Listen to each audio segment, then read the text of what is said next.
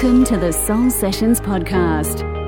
Deep dive into the causes and real issues underlying addiction, codependency, emotional eating, weight concerns, and the trance of unworthiness. Tune in weekly to befriend, nourish, and heal body, feelings, mind, and soul. And now, your host, soul centered psychotherapist, trauma expert, and mind body eating coach, Jodie Gale. Hi, everyone. Welcome to the Soul Sessions with Jodie Gale. This episode is for National Psychotherapy Day. So, this is my fave therapy day of the year, NPD as we call it. And it's all about raising awareness about mental health concerns and breaking down the stigma about going to therapy. So, before we get stuck in, hang around at the end of the episode because I have a fantastic giveaway specifically for those of you out there who suffer with trauma, emotional eating, and the trance of unworthiness. Today's episode is about why disordered eating treatment needs depth psychotherapy now more than ever before. And hint, hint, it's got to do with early childhood trauma and emotional neglect. So, disordered eating and other food, weight, and body image concerns are very much like a puzzle, complex, multifaceted. And each of you who are struggling with these concerns will have your own unique story and puzzle of risk factors to do with why your disordered eating started in the first place. There will be an assortment of reasons regarding its maintenance. And we often say that what starts often with chronic dieting, but what starts chronic dieting, emotional and disordered eating, isn't always what keeps it going. So, in my mind body eating work with women, I take a soul centered, holistic, and whole person approach as opposed to a disease, illness, or medically orientated perspective. So, this list is not exhaustive. Nevertheless, here are some of the underlying and maintaining issues you might be called to work through as you journey your path to full recovery. Here's the list. And like I said, there are many other factors as well. So, attachment history and attachment injuries. So, there are four attachment styles secure, avoidant dismissive, ambivalent preoccupied, and disorganized unresolved. And these styles are going to come up in several episodes. I know I've recorded a few episodes already, and we are definitely talking about these things. And I will also do some separate episodes just on education around attachment. So, complex trauma and adverse childhood experiences, emotional dysregulation and the use of food to soothe feelings, childhood emotional neglect and the lack of attunement from caregivers, dysfunctional family systems and the relational dynamics within the family, family history of addiction, dieting, and disordered eating. That could also actually include a family history of anxiety, depression, or you know severe mental illness, body dissatisfaction and body dysmorphia, internal splitting, ego states, and the inner family system dynamics, thoughts, feelings, urges, and behaviors, cultural expectations, media, and the thin ideal. Identity crisis, so that is who am I? And who am I separate from who I've been told I am? The use of self harm and self destructive behaviors as a survival strategy. Having high expectations and standards of self and others. A sense of shame and a deep sense of unworthiness.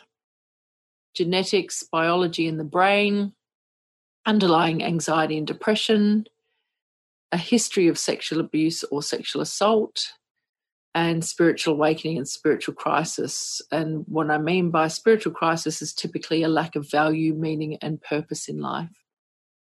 So, this was originally a blog post of mine. So, how this came about was a few years ago, the Australian government announced that those suffering with severe eating issues or severe eating disorders, so classified by the DSM, that people will receive 40 sessions a year of Medicare funded psychological eating disorder treatment. So, this is fantastic news for some, but somewhat limiting for most who are suffering because most people with eating disorders don't actually fit into that DSM category, one of the three or four categories. So you still pay a gap fee for those sessions anyway. So they're not actually free, which uh, a lot of people are sort of under the assumption that they are. So on the other hand, we get people suffering with obesity and weight concerns, for example, who are often go to the doctor for whatever reason. They might not even be there about their weight. Typically, they're not. They've gone for something else. And the doctor will put them on a diet, which we know typically results in gaining weight. And if that's you, you're rarely asked about the underlying issues behind your eating. And so I want to stress here that A, it's not a crime to live in a big body, and B, not everyone in a big body has underlying eating concerns, but some people do, just the same as thin people. Some people do, some people don't. Typically, the eating issues underneath the weight, if there are eating issues, are missed because the focus is just on the weight, not the person's holistic and overall health. So, the primary modality prerequisite for Medicare funded treatment is cognitive behavioral therapy, so CBT, or enhanced cognitive behavioral therapy, which is CBTE. And this type of therapy predominantly focuses on changing thoughts, feelings, urges, and behaviors. So, if you remember the list from earlier, that's just one aspect of that. So, CBT has been heroed as an economical, quick fix solution with a large evidence base for issues such as anxiety, addiction, depression, and eating concerns. However, long term studies show that there is less than a 50% success rate in uh, specifically in eating disorder treatment recovery. And I seem to remember someone stating at an eating disorder conference a few years ago that it could be as low as 42%. I wasn't shocked by that, but that's quite shocking to me. That's certainly not my experience in therapy of people recovering. It's a lot higher in, in my practice, that's for sure. So I did my field education back in 2010 at Women's Health New South Wales. They're a feminist organisation by women for women. And they say that outcomes based medical models supported by many governments are primarily concerned with getting rid of problems rather than caring for the whole person. So, one of the world's most highly regarded psychotherapists, Irvin Yalom, sees that the psychotherapy field is in crisis and describes these medical modalities as economically driven, perforce symptom orientated, brief, superficial, and insubstantial therapies. And as part of an overall treatment for people suffering with eating concerns, CBT is very useful. I use it as a tool regularly in my work when counseling clients. And in terms of my own recovery, 25 years ago, I attended an eating disorder self help group in London where CBT was the primary modality. And then I often have a bit of a, a sort of chuckle and say, and then the real work began. So it kind of provides, for me anyway, it provided that very initial sort of stopgap. And then I was working with the real issues for most of the time after that. So, if we go back to the list of causes and maintaining factors, disordered eating is far more complex than merely refeeding. If someone's been restricting and they've ended up in hospital to be very, very sick, they absolutely need refeeding before anything else. And it is absolutely all about the food at that point. But it's also more complex than that, and it's more complex than just working with cognitive distortions and behaviors. So, we're really working on the level of the personality when we work like that, and soul is typically neglected. So, in 20 years of private counseling practice with women with addiction, anxiety, depression, and eating concerns, every single one of them has had a history of complex trauma. 20 years of practice, every single one of them has had a history of complex trauma. So in Australia, one in four adults, approximately 5 million people, are estimated to have experienced significant trauma throughout childhood. This trauma occurred in their home, family, neighbourhood, or within institutions. And so that's a quote or information there by Kezelman, 2015. And complex trauma is a significant risk factor for the development of disordered eating. So, from my perspective, that includes chronic dieting, emotional eating, binge eating, clean eating, bulimia, obviously anorexia. And underlying these concerns is always that trance of unworthiness that somewhere in your life you learned, I am not good enough as I am. So, what is complex trauma? Trauma expert Bessel van der Kolk states that the traumatic stress field has adopted the term complex trauma to describe the experience of multiple and or chronic and prolonged developmentally adverse traumatic events, most often of an interpersonal nature and early life onset. These exposures often occur within the child's caregiving system and include physical, emotional, and educational abandonment, neglect, and abuse beginning in early childhood. The National Institute of Mental Health in the United States defines childhood trauma as the experience of an event by a child that is emotionally painful or distressful, which often results in lasting mental and physical effects. In understanding trauma and abuse, the Blue Knot Foundation here in New South Wales, in Australia, advise that complex trauma is often unintentionally perpetuated by parents who have their own history of trauma. The trauma is ongoing, repetitive, and results in the inability to emotionally regulate and to feel safe in the world. The use of coping strategies such as codependent relationships, addiction, disordered eating, and self harm are prevalent in those who have suffered trauma. And I guess I just want to add here that when someone first said the word trauma to me, I was like, isn't that something you go to A and E for, you know, accident and emergency for? And I, I was sort of picturing a ambulance picking someone up with a head trauma or something. So, when we're talking about complex trauma, it can appear in many forms and is made up of one or more of the following. And to be honest, that I mean, there's so many other things that could be added to this list. So, again, this list is not exhaustive.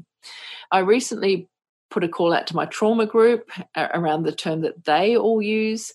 And there's a lot of different terms. So, attachment trauma, interpersonal trauma, childhood trauma, early childhood wounding, PTSD, CPTSD, and the general consensus was that complex trauma covers all of the above. And so here we go. Complex trauma can include abandonment, neglect, and abuse. And it can be emotional, cultural, physical, sexual, and spiritual.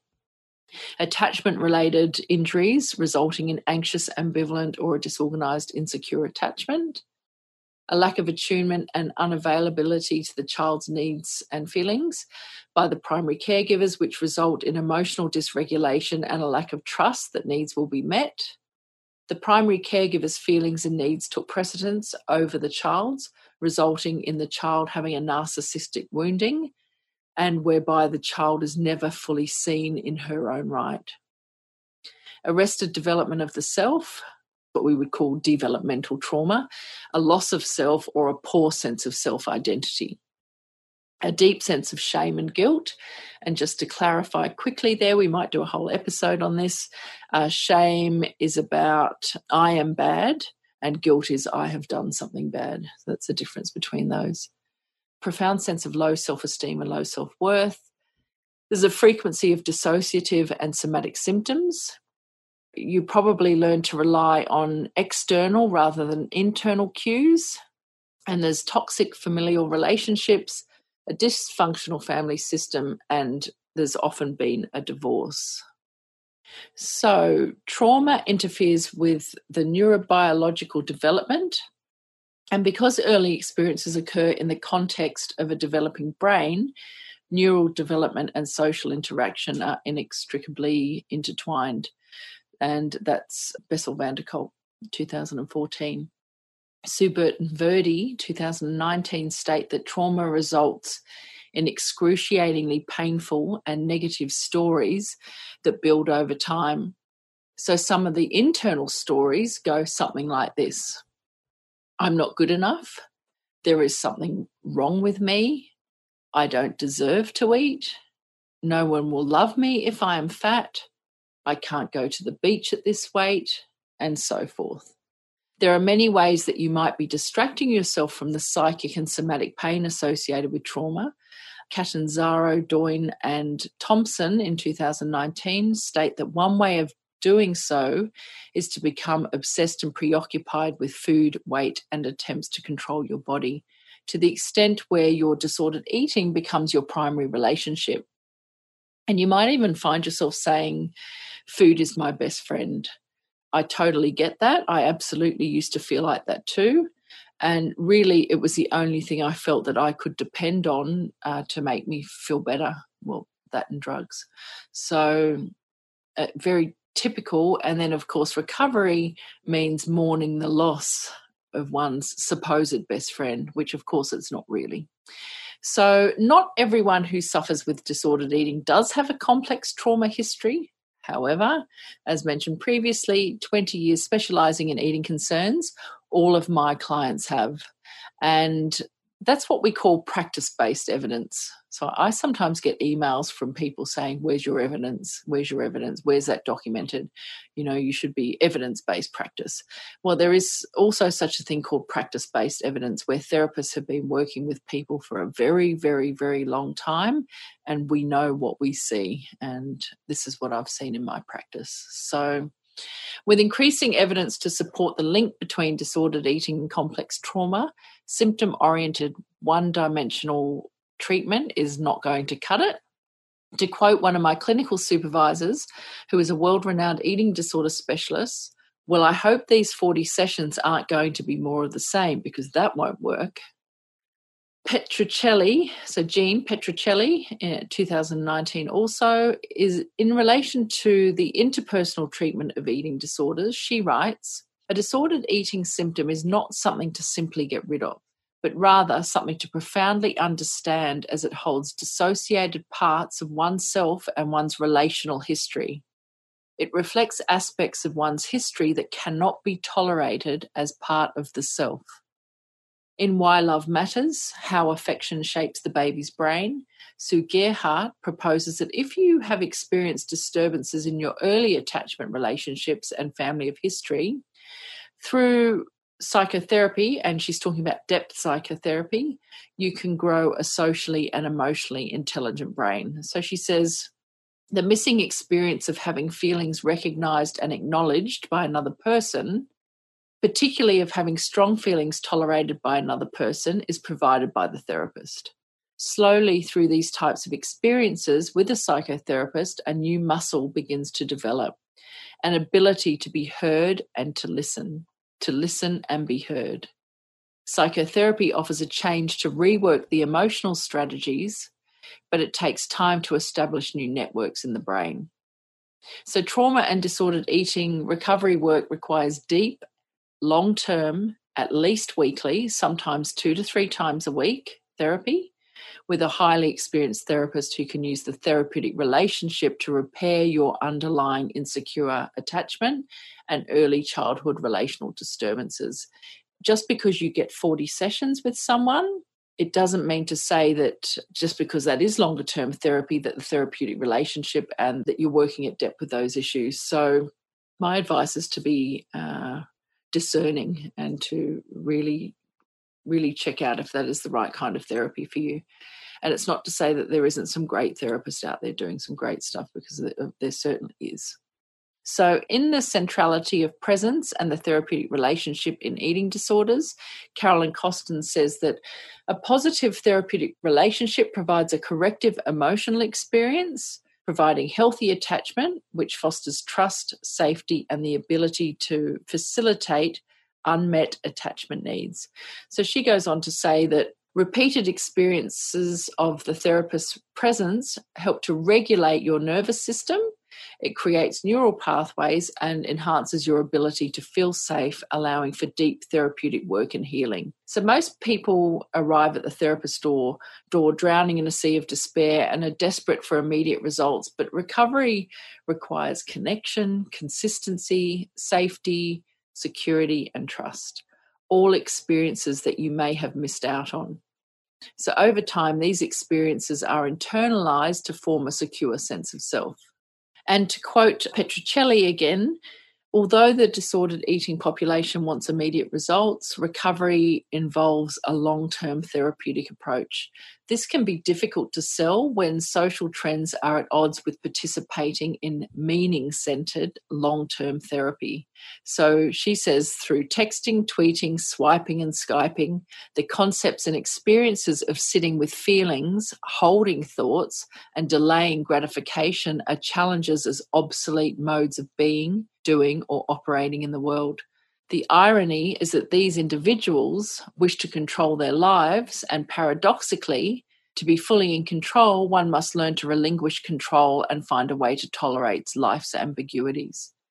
So, depth psychotherapy with someone specifically trained in trauma and disordered eating, food, weight, and body image concerns is the perfect place to do that.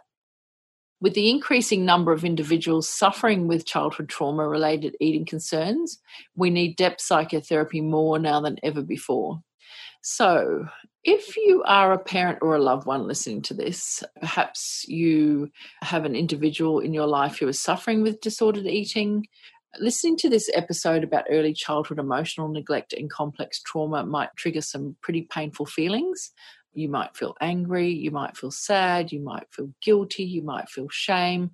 That's completely normal. And as a therapist who also works with families of those suffering, you really, really, really need to hear this that it is not about blaming family members because they have likely suffered adverse childhood experiences themselves. And what that means is, is that typically when I'm working with women in my practice, what I see is that most of the time the parent has suffered deeply too. What I do know is that for the women that I do counsel in my practice, those who recover easier, I guess, and more long term. If you get someone coming into therapy at 27, 28, it's slightly different. But when I get young girls, and they're still very much, maybe they're living at home still and stuff like that, typically it's easier to recover if the family are willing to participate in family therapy, a systems approach. Again, I get emails from people saying this approach has been debunked. Rubbish, honestly, that's absolute rubbish a systems approach to anything in life is always going to be a far more useful approach. And what that does is it stops the person suffering from an eating disorder or whatever they're going through from being pathologized as the sick one in the family. In fact, the whole family is typically very sick, and that's very hard to hear. However, it's not about blame, it's about everyone participating in some kind of recovery. So there are some parenting groups out there that are very, very useful for certain types of therapy. Sometimes there's a very strong allegiance to eating concerns being a biological disease, particularly severe eating disorders being a biological disease. Coming back to the beginning of this article, that genetics are just one part of the overall puzzle. And what we say often is that genes load the gun, but it's the home, school, cultural, religious environments that pull the trigger. So that is the end of today's episode. But before we do end, I have a fantastic giveaway just for you. I've got nine wonderful books to help you heal from childhood trauma, emotional eating, and the trance of unworthiness. And I will just read those out to you. So we've got Finding Your Ruby Slippers by Lisa Ferentz, and I will be interviewing Lisa. I'm so excited for that interview. I've been following her for a long time. I wrote about her in my master thesis, so it's very exciting. Untamed, Stop Pleasing, Start Living by Glennon Doyle, The Gifts of Imperfection by Brene Brown, Befriending Your Body by Ann Saffi Biasetti, who was on last week's episode. Wonderful, wonderful, wonderful book. Really is my go to these days, having read that recently. Anti Diet Reclaiming Your Time, Money, Wellbeing, and Happiness Through Intuitive Eating by Christy Harrison. Recover Your Inner Child by Dr. Capacchione. The Body Keeps the Score Brain, Mind, and Body in the Healing of Trauma by Dr. Bessel van der Kolk. And that's who I've quoted quite significantly in this podcast today. Complex PTSD from Surviving to Thriving with Pete Walker. So head on over to Instagram. I'm at jodie.gale and find the post with the book covers and the win on it it's a grey, white, and pink, I think. Head on over, follow the instructions there. You will also find details on how to enter in the show notes. So, this is episode five. You can find today's show notes at thesoulcentre.online forward slash soul sessions five complex trauma and disordered eating, or just go to the website and click on the podcast list there. Okay, thank you for listening. Bye for now. Thank you for listening to the Soul Sessions podcast. Love this episode? Head over to iTunes to subscribe, rate, and leave a review. It's very much appreciated. Thank you. To learn more about how you can befriend your body, feelings, mind, and soul, get Jodie's free 65 page ebook at thesoulcenter.online. Until next time.